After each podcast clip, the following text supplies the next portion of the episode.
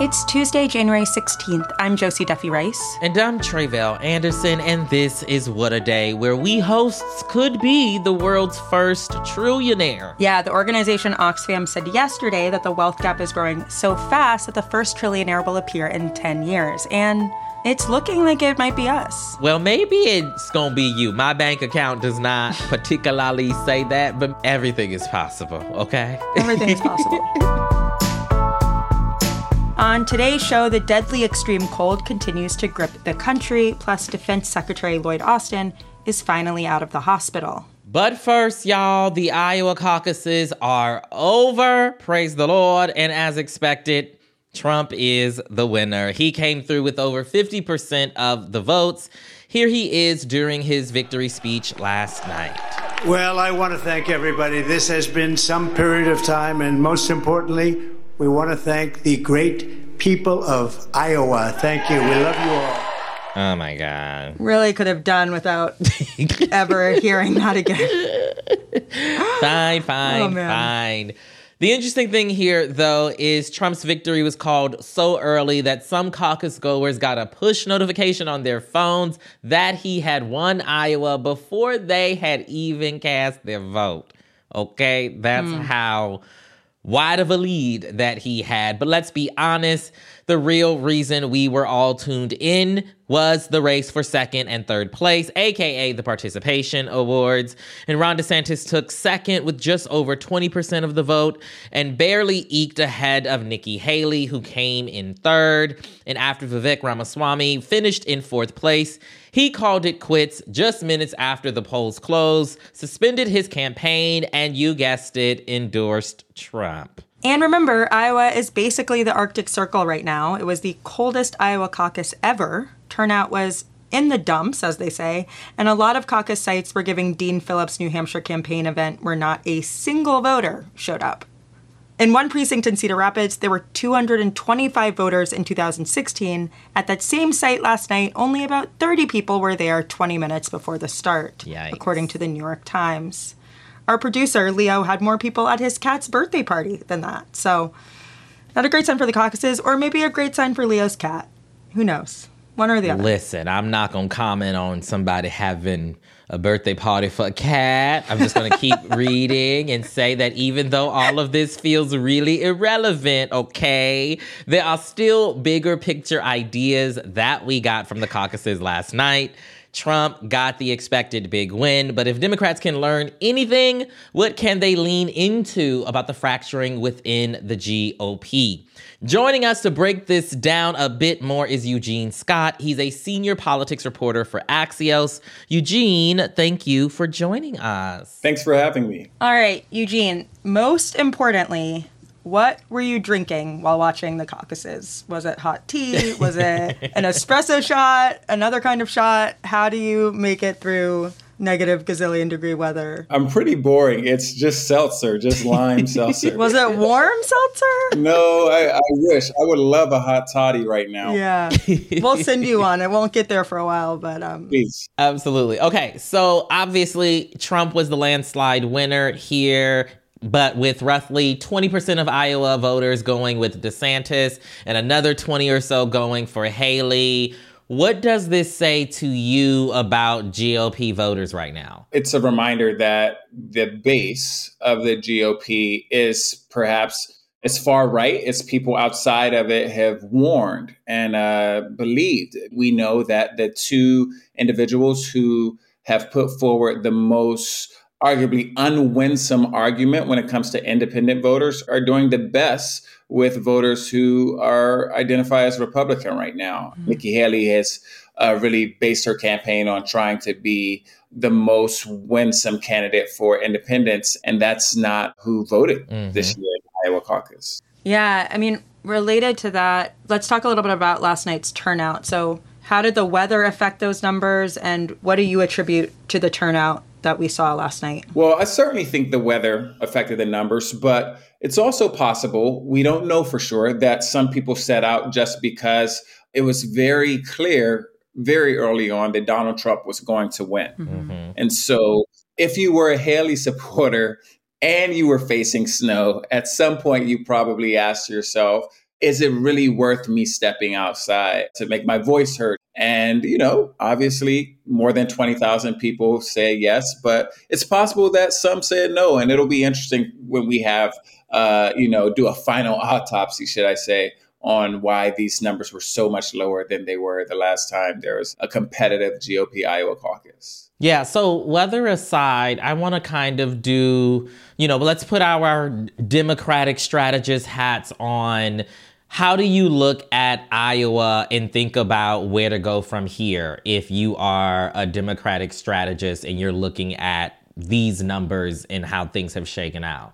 Democrats for a while have recognized that Iowa isn't what the rest of the country is. That's why there was such a push, I think, perhaps from Biden to, to move South Carolina up. Mm-hmm. I've been on the ground in Iowa uh, during past presidential elections, and you know, very nice, kind people, but it is not what America looks like. Uh, and so this is, I think, why so many Democrats are saying, you know, Iowa is not to be ignored, but this is not the place you want to look when you want to make a decision about who should be the leader of an increasingly diversifying country. Hmm.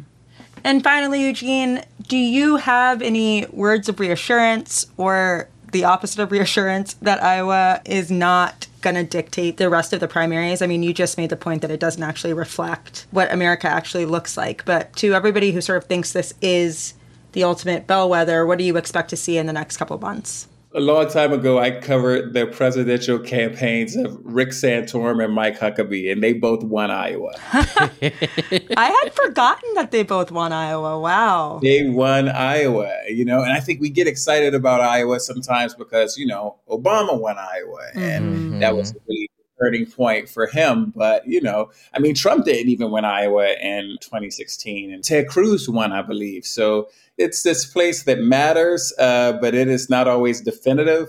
I would not encourage some people to look at this race who haven't done well tonight and determine that you know they are the exception. Mm-hmm. This is where the GOP is right now. Mm-hmm. We should expect Donald Trump to be the nominee. Absolutely. Eugene Scott, senior politics reporter for Axios. Thanks so much for joining us. Thanks for having me. That was Eugene Scott. He's a senior politics reporter for Axios. And now that Iowa's done, New Hampshire is up next on January 23rd. Obviously, we will have you all covered on that chaos as well. But that is the latest for now. We'll be back after some ads.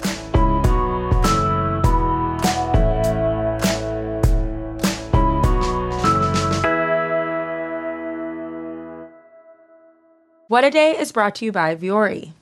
Vuori Performance Apparel makes the perfect Mother's or Father's Day gift.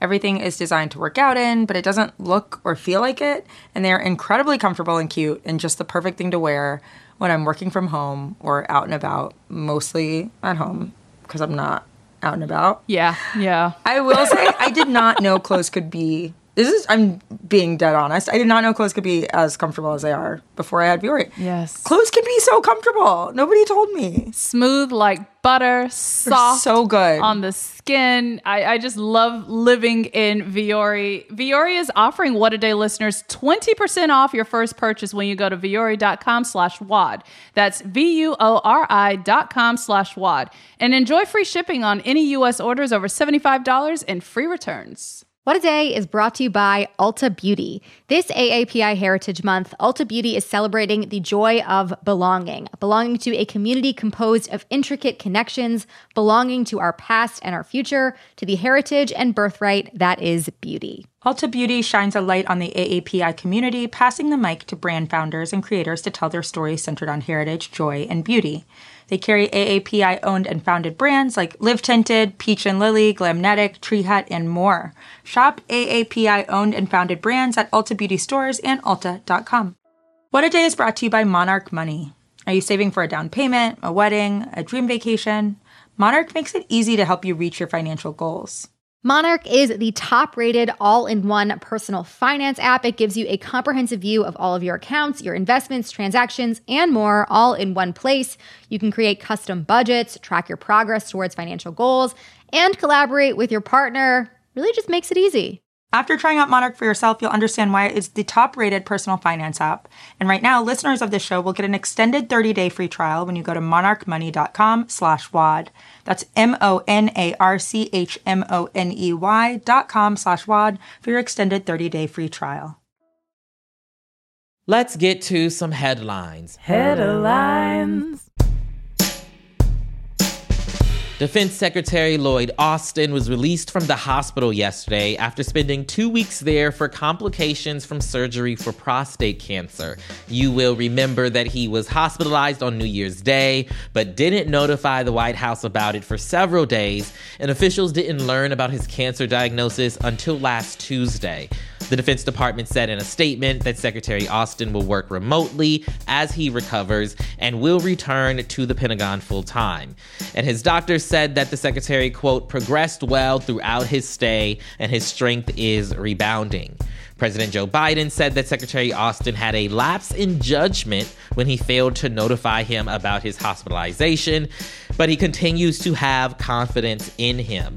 The secretary's secrecy around the whole thing sparked so much criticism and scrutiny, rightfully so, I'd add, and also prompted the White House chief of staff to order cabinet members to give notification if they might not be able to perform their duties which I thought was something that we all already knew to do. Like, I got to do that at my job. Do you have to do that at your job, Josie? I feel like you have to tell people when you can't do your job. I thought that was just something we all, You know? we were all on the same page about, but you know, I learned something new every day. Who knew? Who knew? Turning to immigration, the Biden administration sent a cease and desist letter to Texas officials on Sunday, ordering them to stop blocking Border Patrol agents from the southern border. This comes after a woman and two children tragically drowned in the Rio Grande on Friday as they were trying to cross the border. U.S. Border Patrol approached the river, asking to be let through in hopes of saving the migrants, but Texas officials refused and physically blocked them from entering. The Mexican government recovered the migrants' bodies the next morning. Just unbelievably tragic. The Biden administration's cease and desist letter condemned Texas Governor Greg Abbott and other state officials for the incident, demanding that federal agents be given full access to the border moving forward. White House spokesperson Angelo Fernandez Hernandez told reporters on Sunday, quote, while we continue to gather facts about the circumstances of these tragic deaths, one thing is clear Governor Abbott's political stunts are cruel, inhumane, and dangerous. It's pretty bad if Border Patrol is doing the most humane thing in the situation. Yeah. Ay, ay, ay. Now to an update on the Boeing 737 MAX 9 aircraft following the incident earlier this month when a door panel blew off of an Alaska Airlines plane mid flight. Boeing said yesterday that it plans to add more quality inspections of MAX 9s at its own factory and at its supplier, Spirit Aerosystems. That's the company that makes and installs door plugs like the one that was involved in the mid flight incident. Both Boeing and Spirit Aerosystems will also open their facilities to airlines that use 737s to allow them to conduct their own inspections. And Boeing will also send a team to Spirit Aerosystems to inspect and approve the installation of door plugs before fuselages are sent to Boeing. In a memo sent to employees yesterday, the president and CEO of Boeing's commercial plane unit, Stan Deal, said, quote, we are taking immediate actions to bolster quality assurance and controls across our factories. Deal also said that Boeing is cooperating with the government's investigation into the Alaska Airlines incident. Meanwhile, the FAA said yesterday that it's investigating the collision of two Boeing planes Sunday evening at Chicago O'Hare International Airport. The ground collision happened when one aircraft taxiing for takeoff clipped another plane and thankfully, no injuries were reported. And now to a quick update on the cold weather across the country. The U.S. experienced another day of wind chills and cold temperatures yesterday. And as we mentioned earlier, yesterday's Iowa caucuses were the coldest ever, with widespread wind chills and temperatures below zero across the Hawkeye State. A meteorologist with the National Weather Service told the Associated Press that about 150 million people across the country were under a wind chill warning or advisory due to the cold and wind. Meanwhile, around 150,000 homes and businesses in the U.S. were without power yesterday. And according to NBC News, there have been at least seven weather related deaths since Friday. And we are back, back, back again with some award show news, starting with last night's Primetime Emmy Awards. As we went to record on Monday night, The Bear won big in the comedy categories with Jeremy Allen White and Ayo Edebiri winning their first ever Emmys for Best Lead Actor and Best Supporting Actress, respectively. And the icon herself, Quinta Brunson, the star and creator of Abbott Elementary, won Best Lead Actress in a comedy, becoming the first black woman in 42 years to win the award. Yeah, that's a long time. Quinta is the second black woman overall, and the first black woman, okay, just to let you all know, is Isabel Sanford for The Jeffersons in 1981. Take a listen to Quinta's acceptance speech. I am so happy to be able to live my dream and act out comedy. I say it every time, but I just love comedy so much that I am so happy to be able to get this. GLAAD president and CEO Sarah Kate Ellis also took the stage to accept the governor's award on behalf of the LGBTQ plus advocacy organization. And in her speech, she spoke of the big strides that have been made for LGBTQ plus representation in entertainment in the past year and beyond, as well as the need for more trans characters on screen amid the legislative assault on trans rights in this country. And meanwhile, the Critics' Choice Awards were on Sunday night, where we saw a lot of the same trends we've seen so far throughout awards season. Oppenheimer dominated the overall film categories with a whopping eight trophies, while Barbie was close behind with six.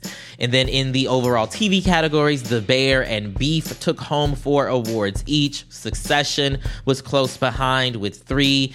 And there was some variety when it came to the acting awards that were handed out. Emma Stone was crowned Best Actress for her performance in Poor Things, while Paul Giamatti won Best Actor for his role in The Holdovers. Also, shout out to Jonathan Bailey, who was recognized for Best Supporting Actor in a limited series for his role in Fellow Travelers. It's a great show that I feel like a lot of people haven't seen. We haven't heard folks talking about it. Josie, you need to add it to your viewing list. It's really good and also kind of spicy. Look, every time the Emmys come on, I have to add a lot more to my list. and I feel like I watch a lot of stuff. But I'm going to put this at number one. If you endorse it, I'm ready. Yes, it's really good. Also, producer Raven also endorses this show. Oh, that's big. It's huge, okay? Huge. And those are the headlines. One more thing before we go Vote Save America is about to kick it into high gear, so now is the perfect time get yourself some VSA gear. Grab a brand new tee or crew neck that's perfect for wearing to your next volunteer shift or just around the house while you rant about gerrymandering to your dog or whoever. Plus, 100% of the profits from the Vote Save America collection will go to support VSA and grassroots organizations working to give Americans the tools they need to have an impact. Head to crooked.com slash store to shop VSA. That is all for today. If you like the show, make sure you subscribe, leave a review. Who wants to be a trillionaire? And tell your friends to listen. And if you're into reading and not just the growing list of Emmy winning shows I need to watch, but don't have time to, like me, What a Day is also a nightly newsletter, so check it out and subscribe at crooked.com slash subscribe. I'm Josie Duffy Rice. I'm Tre'vell Anderson. And on to, New, Hampshire. I don't have any jokes.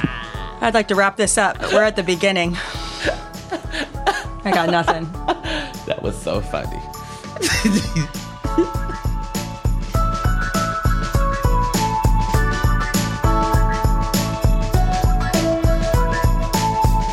What a Day is a production of Crooked Media. It's recorded and mixed by Bill Lance.